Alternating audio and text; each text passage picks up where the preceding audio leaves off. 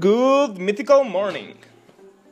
I am Patricia Rosales and I will give you the welcome to today's program. In this case, we're going to discuss about unsafe abortion.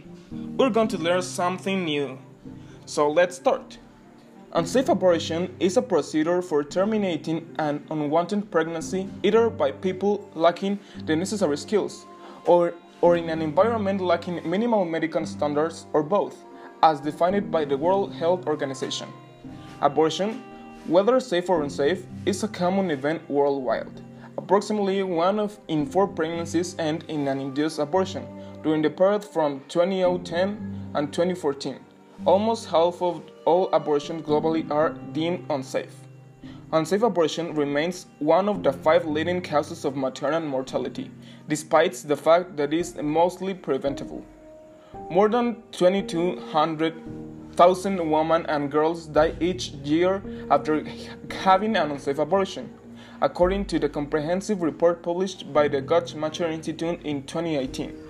Since 1990, the world has made significant progress to reduce the other main causes of maternal deaths severe bleeding, severe infection, blood pressure disorders, and obstructed labor.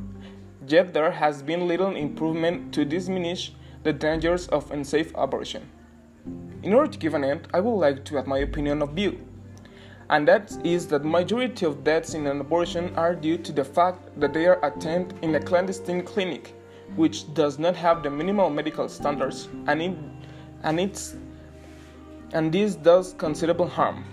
Adding that the doctors who they practice they are not fully prepared or they do not have the necessary instruments.